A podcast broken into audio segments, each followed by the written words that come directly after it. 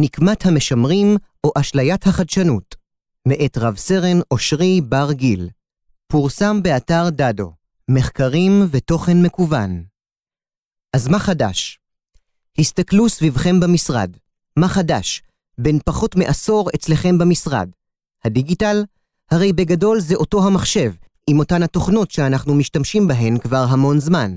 Windows, Office, שרת קבצים, כונן משותף. סביר להניח גם שהבניין שבו אתם משרתים נבנה די מזמן. חלקנו אפילו זוכים לשבת בבניינים היסטוריים ממש, לפעמים כאלו שנבנו על ידי הבריטים. רובנו הגענו לעבודה עם מכונית, אוטובוס או רכבת שלא ממש השתנו. אוכלים בארוחת צהריים את אותו האוכל, שותים מיטה מארבע. אז מה חדש? אולי צריך לחפש את החידושים במישור הפרטי והאישי. האם אנחנו עובדים פחות? האם אנחנו מספיקים יותר? האם הדברים שמפריעים לנו ביום-יום נפתרים? מה ממש מפריע לכם ברמה האישית? האם זה שאתם לא מקבלים יחס הולם? שהמדרכה שבורה? שהבירוקרטיה מתישה? מפריע לכם שהמוצרים במשרד לא עובדים כי הם לא מתוחזקים, או שמפריע לכם יותר שהיחידה שלכם לא משתמשת בטכנולוגיה המהווה את המילה האחרונה? אם אתם כמו רוב העובדים בעולם, כנראה שהקטגוריה הראשונה מפריעה לכם יותר. אבל אולי שאלת החידוש שצריכה להיבחן היא דווקא במישור הארגוני. האם צה"ל מצליח להביא יותר ביטחון? האם הוא עושה זאת בפחות כסף? הרי שאם החדשנות שאנו מתבססים עליה הייתה אפקטיבית יותר, התשובה הייתה ברורה יותר. כאומדן, אפשר לנסות ולדמיין איזה תשובה היינו מקבלים אם היינו שואלים לוחם ביבשה, או האוויר, או הים, שמבצע מילואים ב-20 השנים האחרונות, על קצב הפתרונות של החדשנות הצבאית ביחס למקומות אחרים. כלל לא בטוח שהוא יחשוב שקצב החדשנות בצה"ל עלה בשנים האחרונות, זאת למרות מאמצים והשקעות ניכרים בתחום. מה זה אומר? האם זה אומר שקצב החדשנות איטי יותר בשנים האחרונות? שאין חדשנות? שהמאמצים לחדש לא נושאים את הפירות המיוחלים? או שהחדשנות לא מחלחלת כלפי מטה? מאמר זה יפתח בבחינת השאלה האם קצב החדשנות הצבאית הואט, ומה יכולות להיות הסיבות לכך. לשם כך, אציג את ההסברים הנפוצים ואציע הסבר נוסף. בשנים האחרונות, צה"ל, בדומה לארגונים רבים אחרים, אימץ דיבור חדשנות, אשר באופן פרדוקסלי דווקא עשוי לפגוע בקצב החדשנות. לביסוס טענה זו, אציג מהו דיבור חדשנות, איך הוא נולד, וכיצד הוא מפריע לצה"ל לחדש. לאחר מכן, אציע כיצד ניתן להתגבר עליו ולפתח חדשנות אחראית ומאוזנת יותר, על ידי הגדלת משקלה של החדשנות התוספתית, ובכך להפוך את החדשנות לברת קיימא ולשפר את קצב החדשנות הצבאית. אך ראשית, האם קצב החדשנות הצבאית דועך? האם ומדוע אנחנו מתקשים לחדש? יש הטוענים שקצב החדשנות הצבאית הואט דרמטית בשנים האחרונות, למרות ההשקעות הרבות בה. זו גם טענתו של החוקר זאב אלרון, אשר השווה בין קצב השינויים שהתחוללו לאורך המאה ה-20 ביחס לקצב השינויים בטכנולוגיה הצבאית במאה ה-21. טענות דומות נשמעו על ידי חוקרי מכון ברוקינגס, אשר בחנו את קצב החדשנות הצבאית בעשורים האחרונים, במטרה לאמוד את השינויים הצפויים בעשורים הבאים. ישנם חוקרים הטוענים כי מדובר בתופעה עולמית, ולא רק בחדשנות צבאית. יש פחות ופחות חדשנות מהותית ויותר יישום, התאמה ושיווק של פתרונות ישנים לצרכים חדשים. האם ייתכן שאנו נוקטים במדיניות של שמרנות מבחירה, כפי שהציע מאיר פינקל במאמרו? פינקל טוען ששמרנות מבחירה נדרשת כדי להתמודד עם המקרים של חדשנות יתר, מקרים בהם מוטמעים חידושים על גבי חידושים.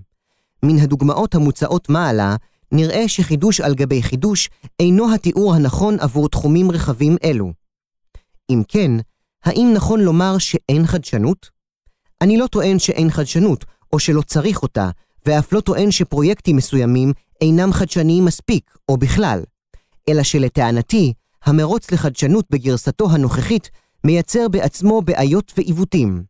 לעתים הצלחת הפתרון החדשני פוגעת במענה לבעיה, בחזקת הניתוח הצליח והחולה מת. איך זה יכול לקרות בחדשנות? ננסה להמחיש על ידי דוגמה מוכרת. בטח יצא לכם להיות בהרצאה על חדשנות או טרנספורמציה דיגיטלית, ודאי בהרצאה הזו שמעתם על סיפור ההצלחה של אובר, חברת ההסעות השיתופית שפיתחה פלטפורמה דיגיטלית המחברת בין נהגים לבין נוסעים מזדמנים. החברה גדלה במהירות וערכה היום נאמד בעשרות מיליארדי דולרים. כולם אוהבים לספר את סיפור החדשנות וההצלחה של אובר. הוא באמת סיפור מרתק, סיפור נהדר ליזמים שעשו המון כסף, פחות בשביל אובר עצמה ומשקיעיה שהפסידו בשנה האחרונה 6.77 מיליארד דולר, שיפור משנת 2019, בה הפסידו מעל 8.5 מיליארד דולר. סיפור עוד פחות מוצלח למקומות שבהן היא פעילה ומדווחים על כך שבשורות התחתונות, בעקבות כניסתן של אובר וליפט, מקבילתה, כולם, כולל נוסעי אובר וליפט, עומדים יותר בפקקים בשל צריכה פוחתת של תחבורה ציבורית. זאת לצד בעיות חמורות עוד יותר, עלייה בזיהום האוויר בערים, עלייה בתקריות אלימות והטרדה מינית, כולל אונס ורצח, במעורבות נהגי החברות הללו ביותר תאונות, פגיעה בביטחון התעסוקתי וברווחת נהגיהן, ועוד. אז במה בדיוק אובר כל כך מוצלחת? בטח נתקלתם בתשובה בעבר, בשיבוש. קלייטון קריסטנסן, המנוח, פרופסור ותיק בבית הספר למנהל העסקים של הרווארד, טבע את הרעיון של חדשנות משבשת בספרו "הדילמה של הממציא" מ-1997. חדשנות משבשת היא תהליך שבאמצעותו טכנולוגיה חדשה או מודל עסקי יכולים לשנות מן היסוד את השווקים, החברות או המוצרים הקיימים. התפיסה של קריסטנסן נתפסה כרעיון חדש, גדול ומשמעותי, שהפך את החדשנות עצמה לעדיפות עליונה, אפילו ביחס לתוצאותיה. בעקבות כך, נוצר ביקוש ליועצים שהציעו חזונות ותוכניות כיצד להפוך אנשים, ארגונים, אפילו ערים, אזורים ומדינות שלמות לחדשנים יותר. הכלים והאמצעים שהביאו איתם, אינקובטורים, אמפתיה, חשיבה עיצובית, חשיבה מחוץ לקופסה, יצירת חדי קרן, בסופו של דבר הפכו לקלישאות עייפות וממוחזרות של איך לקיים חדשנות בארגונים. כל האמצעים הללו ידועים לארגונים ואנשיהם, וכתובים בעשרות ספרי ניהול. אז איך קרה שאותם כלים חדשניים שהובילו ליצירת חדשנות ארגונית משמעותית, הלכו ודהו, והיום כבר לא מספקים את הסחורה, ולא מובילים לחדשנות משמעותית? ניקח לדוגמה שיטת חדשנות שחביבה עליי, חשיבה עיצובית. השיטה פותחה בשנות ה-50 וה-60 בתחום העיצוב. לפופולריות שלה כיום קשורה חברת העיצוב האגדית IDEO, אשר התפרסמה ביצירת עכבר אפל המקורי בשנת 1980. עם השנים, השיטה הלכה והתמסדה, אך גם התמסחרה. בפועל, השיטה של חשיבה עיצובית מנסה לקחת תהליך שמבצע מעצב מוצר ומציעה אותו עבור קהל שאינו בקיא בכך, בטענה שכל אחד יכול ליישם את זה בזמן על כל בעיה. זה הפך להיות פתרון חדשנות שאפשר למכור לחברות ויחידים שנואשים להיות ממציאים ויזמים, אבל לא רוצים להשקיע שנים של הכשרה וניסיון כדי להכיר את המשתמשים והבעיות לעומק כדי לפתור אותם. בעקבות זאת, חשיבה עיצובית הפכה להיות מתודה שיווקית ארגונית לאריזה מחדש של פיצ'רים ואפשרויות ללקוחות הפוטנציאליים בצורה מהירה וממוקדת, ואיבדה את היכולת שלה ליצור פריצות דרך. תהליכים דומים עברו על פרקטיקות דומות בתחום. אז אם זה כך, למה להשקיע בהאקתונים, סדנאות חשיבה עיצובית וחממות כדי להצמיע חדשנות? בצד תועלת רבה שעשויה לצמוח מיוזמות אלו, קיים סיכון לארגון לגלוש לדיבור חדשנות, אשר לא רק שאינו מקדם פתרונות חדשים לבעיות איתם צה"ל מתמודד, אלא אף משיג לאחור פתרונות שכאלו על ידי שינוי סדרי העדיפויות הארגוניים ויצירת מנגנונים עוקפים. מנגנונים שבאופן פרדוקסלי מעכבים חדשנות אחראית, יציבה, יסודית וברת קיימא בארגון. עלינו להתקדם מעבר לדיבורי חדשנות ולחשוב כיצד אנחנו רוצים לראות את החדשנות בארגון ואיך אנחנו יכולים להוביל איתם לשם על ידי תהליכי חדשנות יסודיים יותר. איך אפשר לקיים חדשנות אחראית יותר? ראשית, אני מציע להתבונן באופן ישיר באשליית החדשנות. האמונה כי המרדף אחר חדשנות וחידושים כאלו ואחרים יוביל אותנו לארץ המובטחת של יעילות ואפקטיביות ארגונית.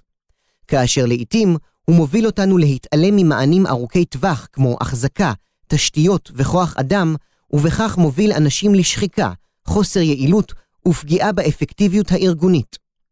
אז מה בעצם התרומה של מיזמי החדשנות הארגונית? יש לך עודף לחדשנות? חוקר האינטרנט קליי שירקי טבע את המונח עודף קוגנטיבי בכדי לתאר את הנדיבות והיצירתיות שמאפיינים את הדור הצעיר, אשר מנצל את מרצו וזמנו למען מסגרות ומטרות רחבות באמצעות צורות התארגנות רשתיות חדשות. בצה"ל, אנו פוגשים אותם כמשרתים צעירים, אידיאליסטים וחדורי מוטיבציה המעוניינים לפעול לשינוי וליצירת פתרונות חדשים.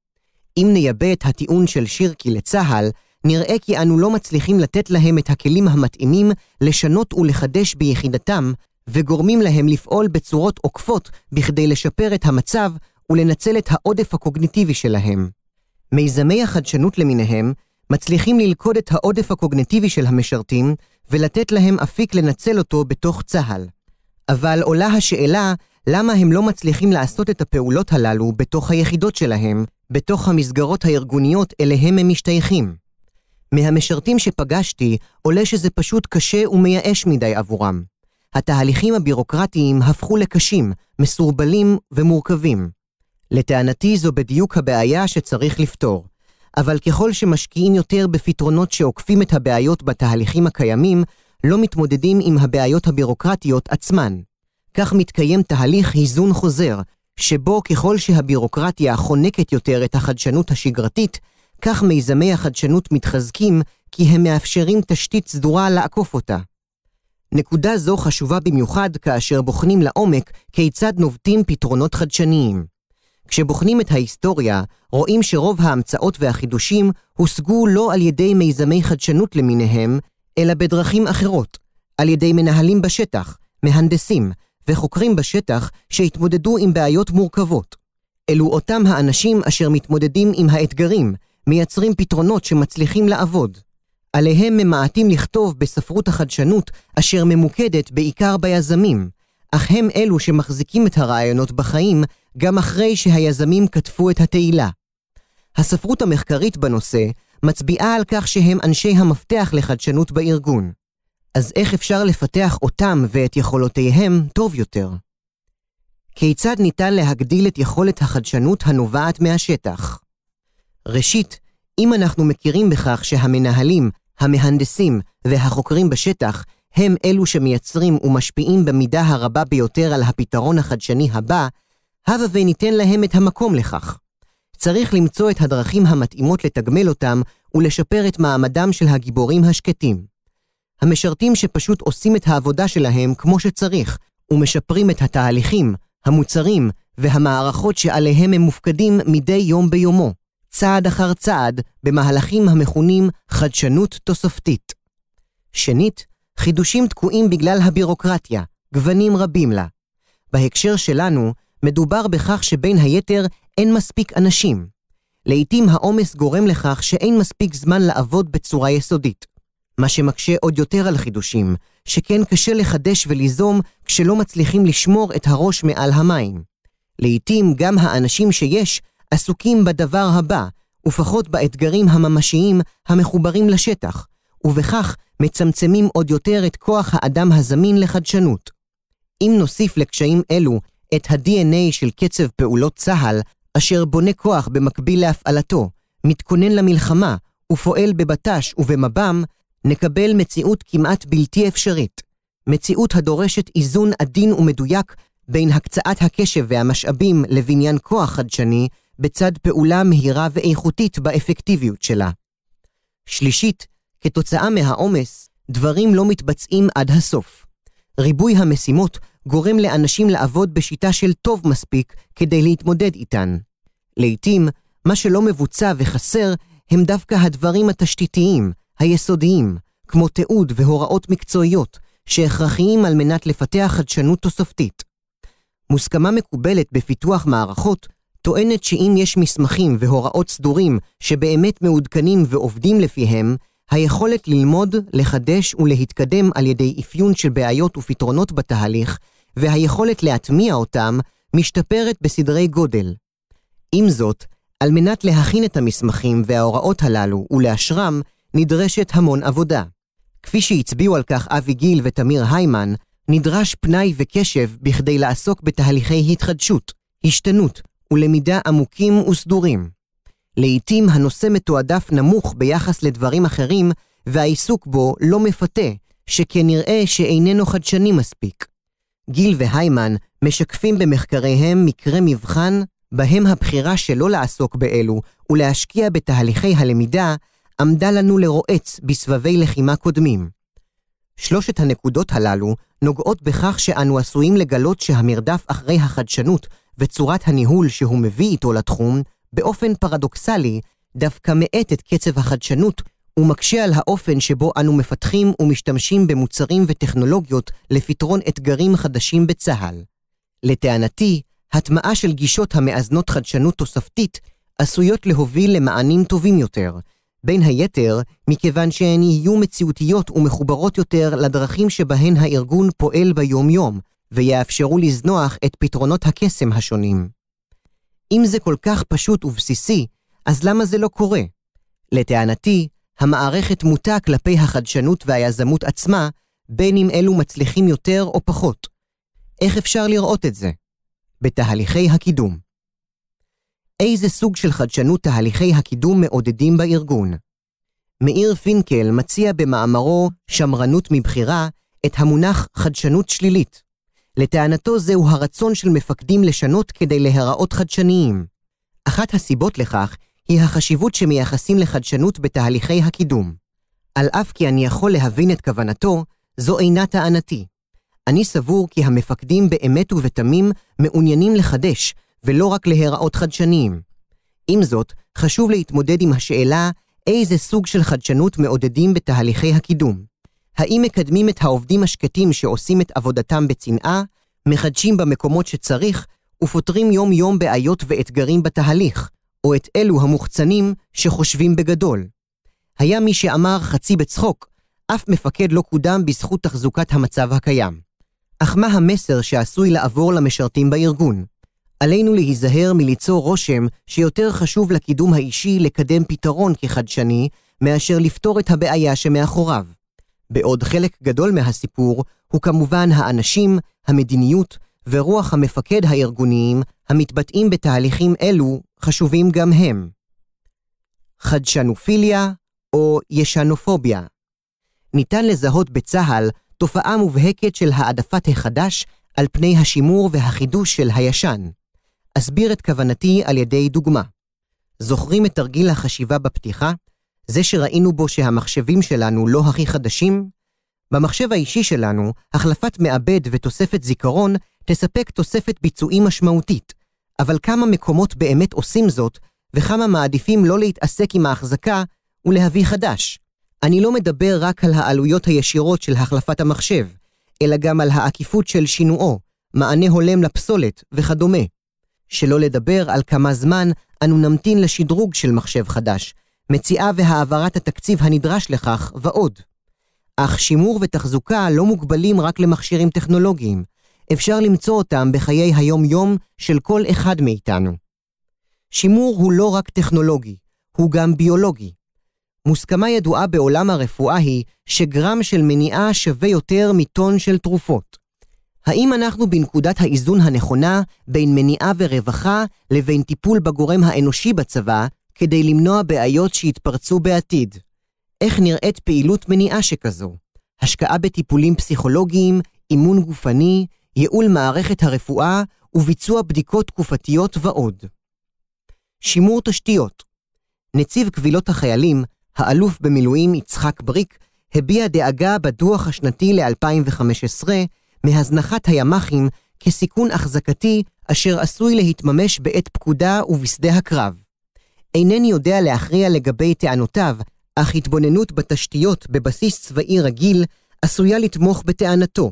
מדרכות שבורות או לא קיימות, גגות אסבסט שבורים, פסולת, תשתיות ניקוז וחשמל לא תקינות ועוד. לטענתי, היעדר השימור של המרחב הפיזי של הבסיסים, לעומת העיסוק המתמיד והיקר בבסיסים חדשים יותר, הוא סממן לתופעה של העדפת החדש גם ברמת התשתית. שימור התשתיות בבסיסים נראה לנו רחוק יחסית ממה שרובנו מקשרים לחדשנות כיום מערכות דיגיטליות. מה בין זה לבין חדשנות של היום, טכנולוגיה ודיגיטל? בואו נתחיל על ידי ההגדרה מהי טכנולוגיה. הטכנולוגיה כוללת את כל הדברים שבני אדם משתמשים בהם כדי לעזור להם להשיג את המטרות שלהם. טכנולוגיה כמוצר אינה רק דיגיטלית וחדשה, וטכנולוגיה כתהליך היא לא רק חדשנות. בהכללה מעט גסה, אני סבור שניתן לראות בשנים האחרונות את הסטת הקשב בתהליכי החדשנות הטכנולוגית מפיתוח של טכנולוגיה קשה ומורכב לפיתוח של דיגיטל. קצת הזנחנו את הטכנולוגיות שלא כלולות בהייטק. אני חושב שזה עשוי לגלם את הצדדים הפחות טובים של דיבור חדשנות. רדוד, ממוקד בחדש שקל יותר להשיג, הפירות הנמוכים בעץ, לעומת טכנולוגיות אחרות החשובות כל כך לצה"ל. כדי למצוא גישה בריאה יותר לטכנולוגיה, נדרש לאזן ביניהן.